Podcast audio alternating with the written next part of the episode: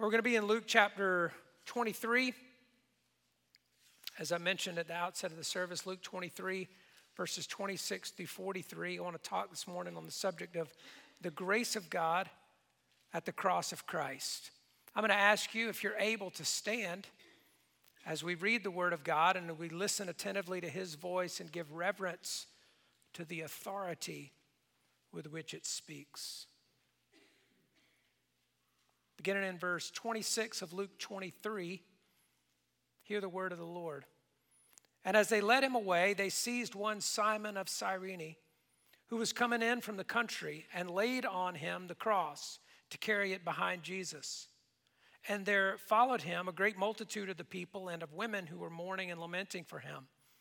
But turning to them, Jesus said, Daughters of Jerusalem, do not weep for me, but weep for yourselves and for your children.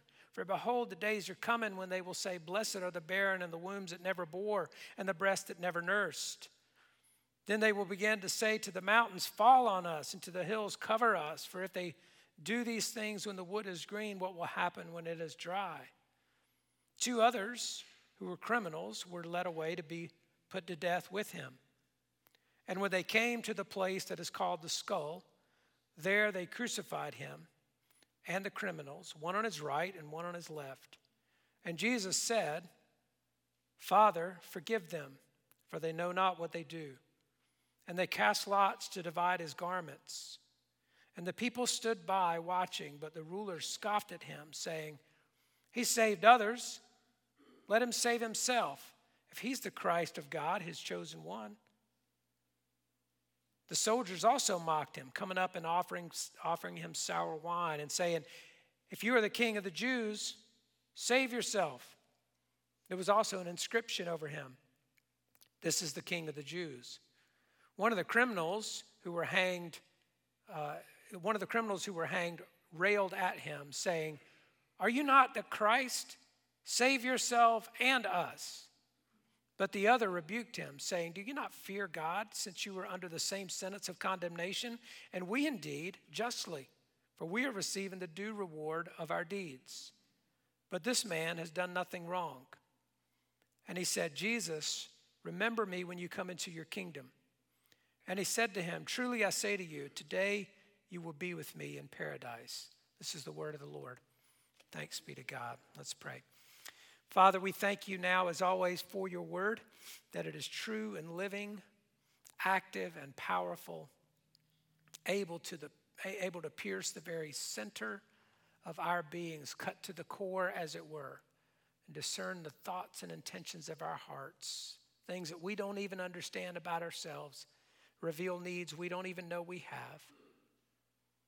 And so, God, we bring that to you with open hearts today and pray that you would speak, O Lord, your word by your Spirit through your servant to your people for your glory, knowing it's for our good always. Lord, and would you move me out of the way? Use my voice as your instrument to communicate to your people. In Jesus' name, amen. And you may be seated. Well, as always on uh, Communion Sunday, I'm, I'm going to try to uh, cover this a little bit more concisely than I otherwise would. It's loaded as every passage in the scripture, I suppose, is some more than others. There's so much um, here, though, that I want touch. But this scene, as you know, takes place on Friday. Good Friday, as we call it. Jesus had arrived in Jerusalem the Sunday prior to that on this, what we commemorate as Palm Sunday, a uh, arrived to the cheers of crowds and that sort of thing. By Thursday night, he had been taken into custody, tried in an illegal trial overnight. And then, first thing in the morning, he was condemned to death, scourged, and then led away uh, to be crucified. And that's the account that Luke picks up here, uh, recorded in, in all four Gospels with some difference in details here and there. But it seems that there are two things in particular that Luke, in his telling of this series of events that he wants to draw our attention to. There are more than two, but there are two that seem to me uh, pretty obvious, partly because they're, they're themes that come out in Luke's writings, not only in his gospel, but also in the book, book of Acts. But first of all, he wants us to understand that in large part, Jesus was being mocked and reviled. That's the reception that he got um, from most people. And so he mentions here, in particular, the Jewish leaders who represent the sort of religious and even local political establishment. They're the authority figures, they're the voices that matter, so to speak. They're mocking and reviling him. The Roman soldiers are as well. Of course, it mentions the uh, one thief in particular on the cross. And then Matthew and Mark, in their accounts of this, point out that there were also passersby who were adding to the insults. That is to say, that the, the, the, general tone of what's going on here is that Jesus is being mocked and reviled. In fact, what you notice here is that Luke emphasizes the humiliating nature of the crucifixion more than the excruciating, painful nature of it, right? Although it is that for sure, inherently. But that's not what he elaborates on here. He's pointing out the mockery and the shame and the humiliation that most of the people, most of the voices are directing his way. But the second thing that he highlights is that there were those who treated Jesus with dignity and honor. He draws attention to that fact. And there are really three of them a foreigner, a group of women, and a thief. This is the sort of thing that Luke does consistently throughout his gospel, and you can go back and read it and see if this isn't true. But he, he draws attention to the people who usually are either pushed to the margins of the uh, community of faith or, either, or considered to be outside the community of faith. Those who don't have any sort of power or regard by, by uh, anybody, he highlights them and their faith in Christ and their uh, reception into the kingdom of God. There's a place for them. He does this frequently and, uh, and even here at the crucifixion to be included. A foreigner who carried the cross, Simon of Cyrene, a group of women, and a thief who defends him. But I want to, this morning, I just want to zoom in on two of those individuals and just notice how the grace of God was at work in their lives, not only as a result of the events of the crucifixion, but even as the events of the crucifixion unfolded. The grace of God at the cross of Christ. So I want to I want to look at two portraits of that. Uh, first, in the person of Simon of Cyrene, and second, in the thief on a cross. But let's look first at Simon, who we know almost nothing about. We actually know what's told to us right here in verse 26.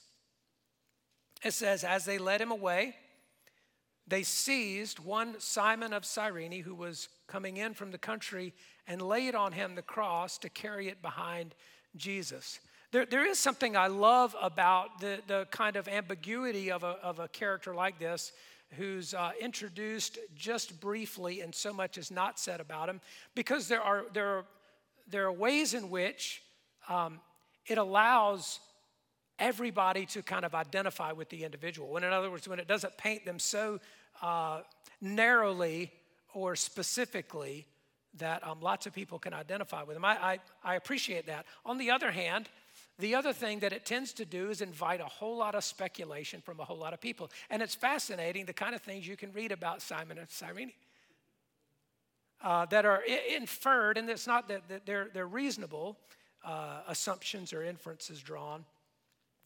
But for example, uh, Simon was from Cyrene, a, a, a, city in the north of Africa. It's in current modern day Libya where there was a sizable Jewish community uh, of, you know, there were Jews spread throughout uh, the Roman world. But he could have been a Jew of Jewish heritage coming back to Jerusalem to worship at, at uh, Passover. He could have been a pagan. He could have been uh, olive skinned Jew. He could have been a black African. Um, and people have preached sermons on all of those things.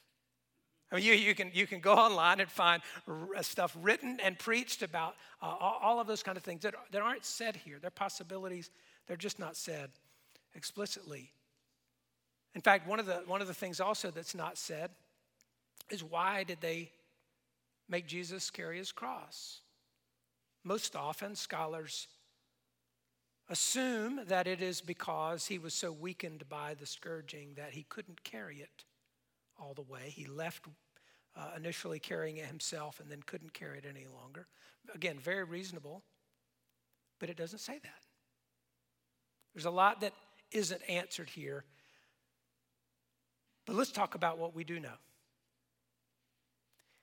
Uh, we know here his name. The fact that his name was Simon is not of great significance here. That it was a common name. But he's the only person named in this passage.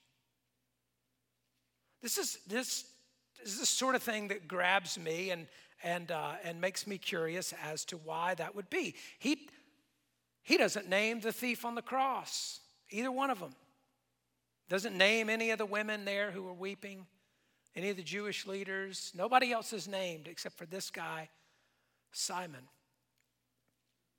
Mark, actually, in his account in Mark chapter 15, adds the names of his sons Alexander and Rufus. Says nothing more about them other than the fact that their names were known. And again, exactly what the significance of that is, uh, we don't know, but it's very likely that they were known within the Christian community at the time that Luke wrote his gospel. Those are names, in other words, that people recognize. You, just, you can just mention them. Oh, yeah, I know who that is. Can't be certain of that. Um, but, but again, a reasonable inference there. He's a known He's a known individual, uh, very possibly brought into the community of faith, into a, a lasting faith in Jesus through this moment. But we, we know his name and not the name of anybody else. As I said before, we know he was a foreigner from this city called Cyrene. And um, whether as a Jew coming from afar or a pagan coming from afar, Part of the message here, and one of the, again that Luke really leans on, is that the gospel was offered to the Jews first, but also to the Greeks. That the gospel was going to all the world, and that everybody from all the nations would be invited into fellowship with God. That was one of the uh, proclamations that got the Jewish establishment absolutely enraged at Christians in the first century. That claim that the Gentiles, those unclean people, could be welcomed into the family of faith. So that's probably noteworthy here. Uh, the, the reason, one of the reasons perhaps, that he mentions where Simon's from. He's a foreigner. He was coming in from the countryside. That's what a third thing that we know. Mark refers to him as a passerby. He was on his way to somewhere, and it wasn't to carry the cross of Jesus. Simon did not show up that day to be part of that crowd, part of that procession. It may have been he was going into the city while they were going out, and they said, Hey, you, Stop, pick up this cross. He was a passerby. And then the next thing it tells us, he was seized and compelled, the other, uh, Matthew and Mark say, compelled to carry the cross of Jesus. He did not choose to do a good deed for Jesus that day, he was chosen for a good deed. Nothing indicates he was eager. You might imagine if you're on your way to somewhere, I mean, you don't even want to catch a red light. or right or see the lights flashing and know there's a wreck on the highway. Uh, oh my goodness you're looking for an exit. How do i detour around this one? He's a he's passing by on his way to somewhere and and they seized him and said pick up this cross. And one of the things we need to remember all the time is even though uh, that that uh, command was issued by Roman soldiers who, who, whatever their motivation is, whatever their motivation is, um, they issue that command, but all of these events unfold under the sovereign hand of God. That, it, that, that, that there is a very real sense in which he is not just chosen by the Roman soldiers to carry the cross of Christ, he's chosen by God for that task. Not because, from all appearances, not because he had any particular affection for Jesus, knowledge of Jesus, belief in anything Jesus had preached. But God chose him for this task on this particular day. And then the, the final thing I would point out there that we might otherwise just read right past as we're reading uh, this passage of Scripture. That he walked behind Jesus. Now, why that detail to share it again? It's just like the others that don't really know. He doesn't say, he moves right on, he doesn't really explain himself. Uh, any further, there's no way really to be sure what he intended by this. But it does provide a powerful picture, doesn't it, of what it means to be a disciple of Jesus. Because Jesus himself said, If anyone would come after me, let him deny himself and take up his cross and follow me. You remember that scripture? If anyone would come after me, let him deny himself, take up his cross, and follow me. And Simon here not by his own design or intentions, is made to take up the cross of Jesus and follow him literally to the side of the crucifixion. It's a powerful picture of what it means to be a disciple of Jesus, partly because it was hard. It was hard. And this is one of the things underestimated a lot of times by Christians, especially American Christians, who think that following Jesus just means life is going to get easier, that their problems are going to be solved. Right? Especially if they come to faith in, in Christ and they, they experience, you know, that the first sort of honeymoon period of, of just faith with Him and how sweet it is and just um, and thinking, you know, it's always going to be good and you're always going to feel like you're floating on a cloud or whatever. That is not the whole story. And people who know so said, Amen.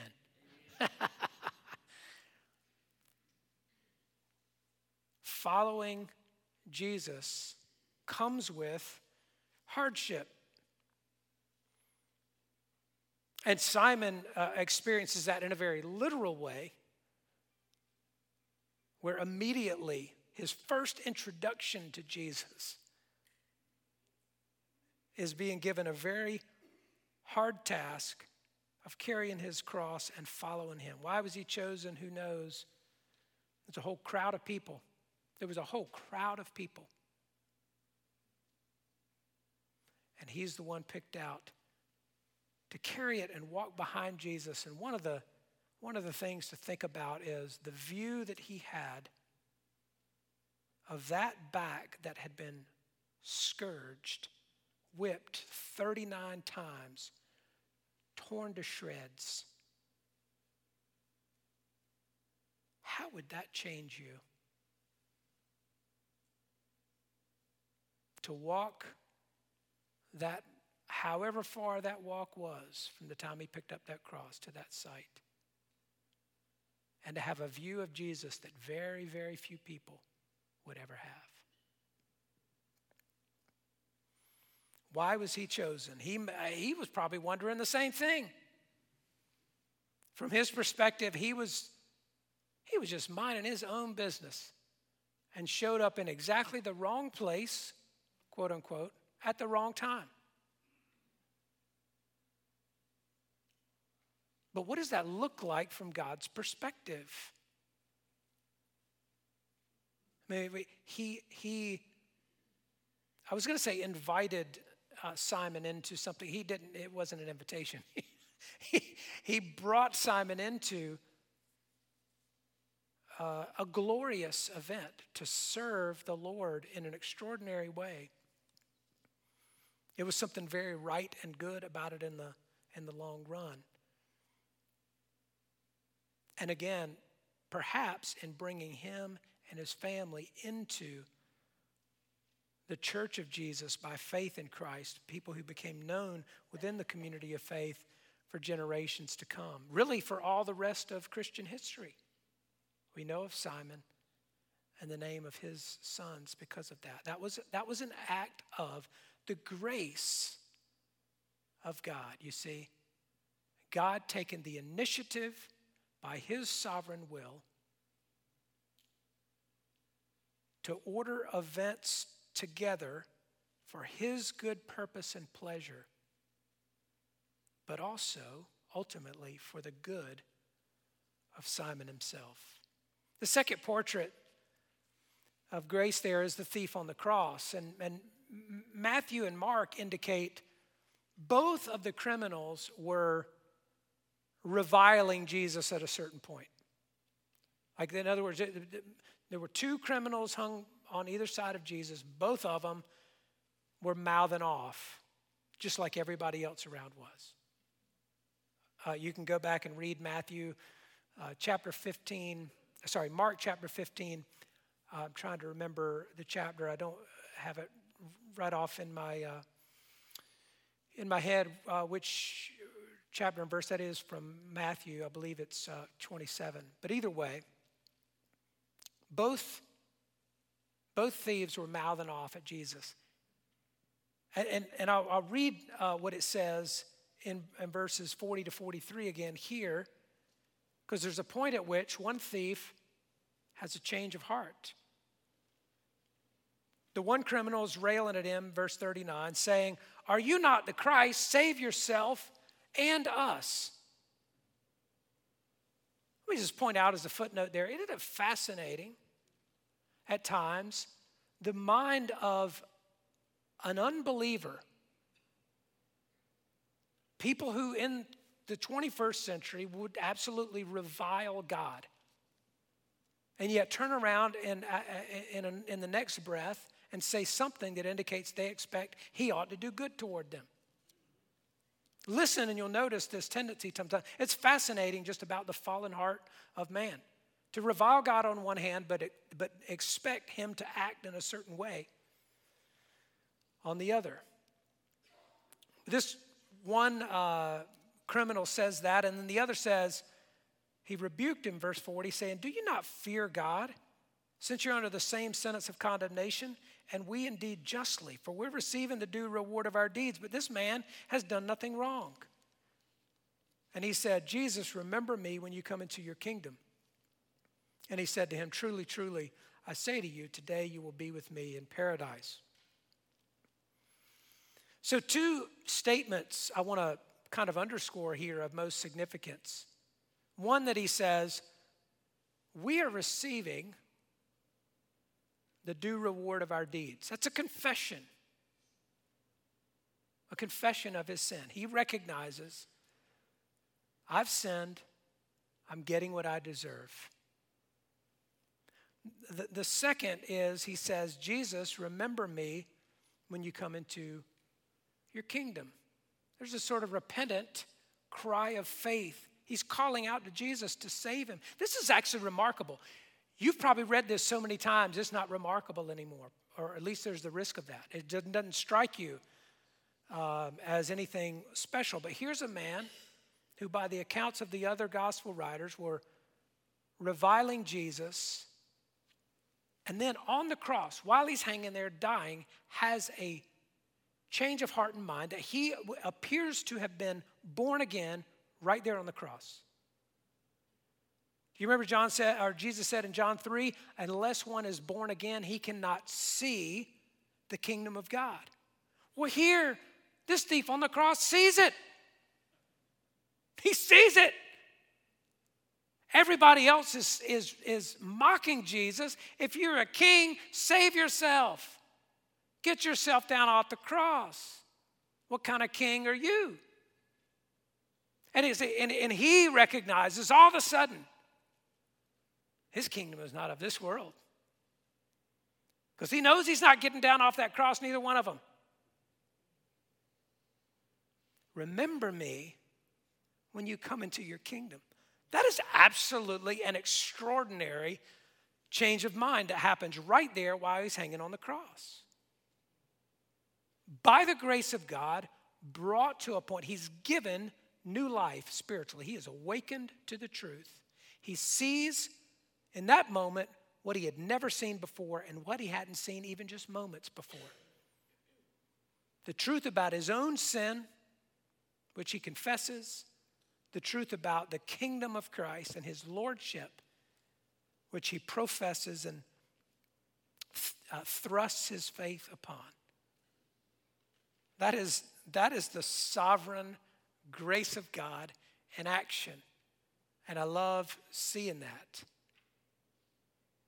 that even one, even one who has spent his entire life living in sin of, of what particular kind, we don't know, but a criminal who's been uh, deemed worthy of death. His, his, his whole life well, I don't, don't even know that it's his whole life, but uh, his, his life is, is, is being defined by those, that pattern of decisions at this particular moment, and he knows that he deserves it. And right before he breathes his last breath, God saves him by his grace for his glory. And, the, and, these are two portraits of that, that God, by his own sovereign initiative, according to his good pleasure and pur- purposes, brought Simon into contact with Jesus and service to him, brought this one thief to repentance and faith. And as I said, life didn't get easier for either one of them. Not immediately. In fact, it would not be any better for the thief until the next life, which was going to be shortly after that little exchange that he had. But some of you today may identify with Simon in the sense that you've had your own plans for your life, maybe even up to this point right here or until very recently. You had your own plans for your life and you were pursuing them. Uh, and, and with respect to Jesus and his church, you were just sort of a passerby. In fact, maybe you're not really sure how you got here today. But like this maybe hasn't been uh, an ordinary pattern in your life, but just sort of a passerby until God decided, decided otherwise. And it very well may be for you, as it is for many people, that there are some real heavy hardships in life that, that, that come upon us and maybe have come upon you that have brought you to the place of crying out to God when you never thought of God before, never particularly wanted to cry out to Him, wanted to keep your distance from Him, perhaps. But that's a common story about how, how God uh, exercises His work of grace in the life of somebody. And sometimes it's, it's very often through adversities that would lead them to Jesus. And that may be true of some today. Or maybe some who feel like, I have sinned all my life. And on one hand, I, I want to be forgiven. On the other hand, I know that I don't deserve it. Like I've sort of cheated the system, made my own path for all my life. I've heard an account of somebody saying exactly that who got cancer, was facing death. Somebody shared the gospel with them and they said, You know, uh, it sounds great, but I, I just, I don't deserve that. Other people have followed the Lord, and I haven't. And I knew I haven't. You know, I knew I hadn't. I knew I wasn't, I knew I was rejecting God. I, I it just seemed like I, that's not fair. And it isn't fair. It's actually not fair that anybody would be saved. But that'll have to be another message for another day.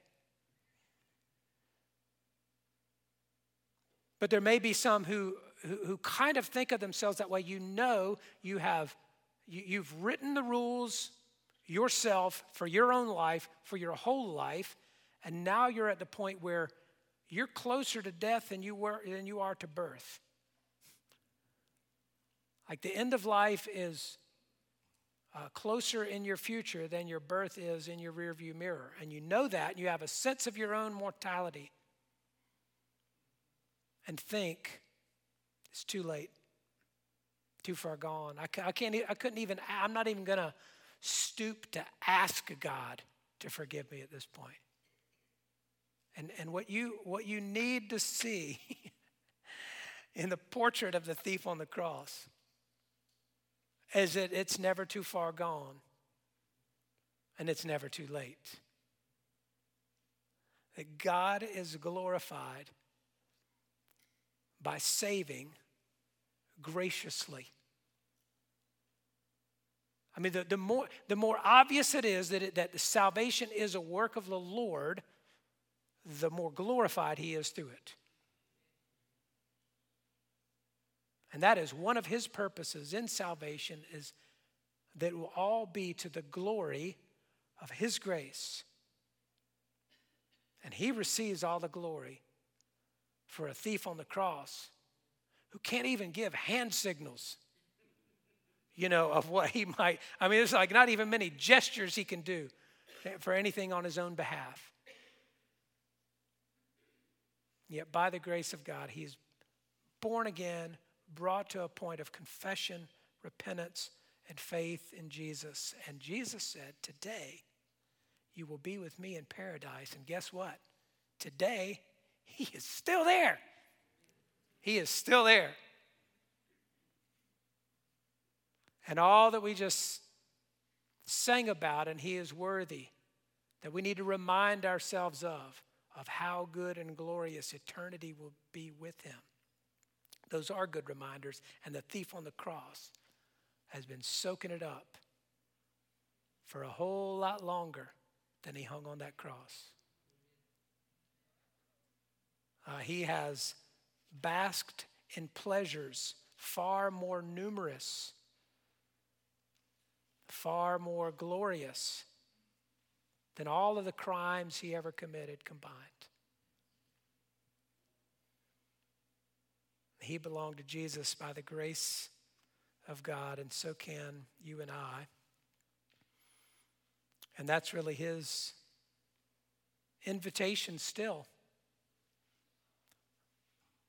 to those who have not said yes to him, who have not acknowledged their own sin before him and, and cried out to him to save you.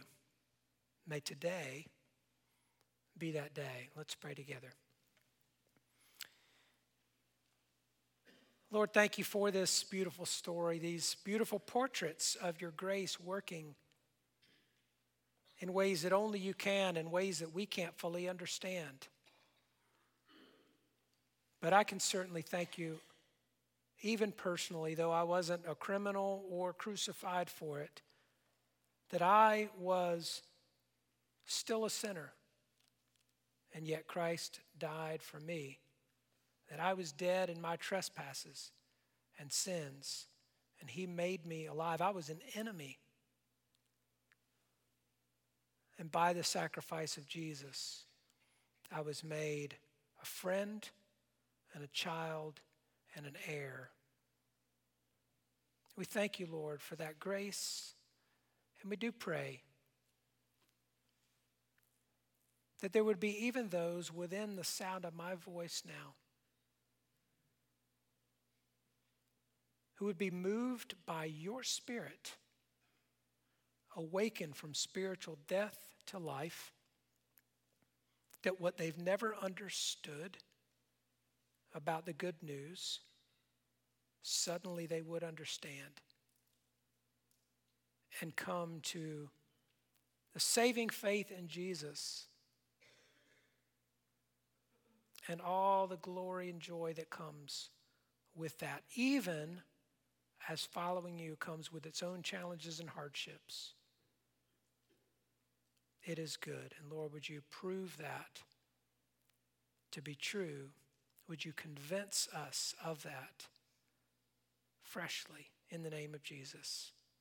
Amen.